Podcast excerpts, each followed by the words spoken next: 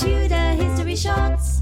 On the 11th of May 1532, Henry VIII suggested that the English clergy were traitors.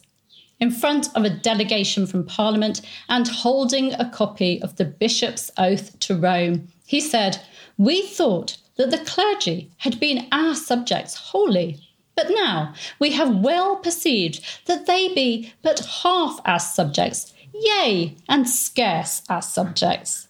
Convocation had refused his demands that all future church law should receive royal assent, that a royal committee could annul past church laws that it didn't agree with, and that the remaining laws could be retained with royal assent. On the 15th of May, Convocation finally surrendered in what was called the submission of the clergy. History Shorts.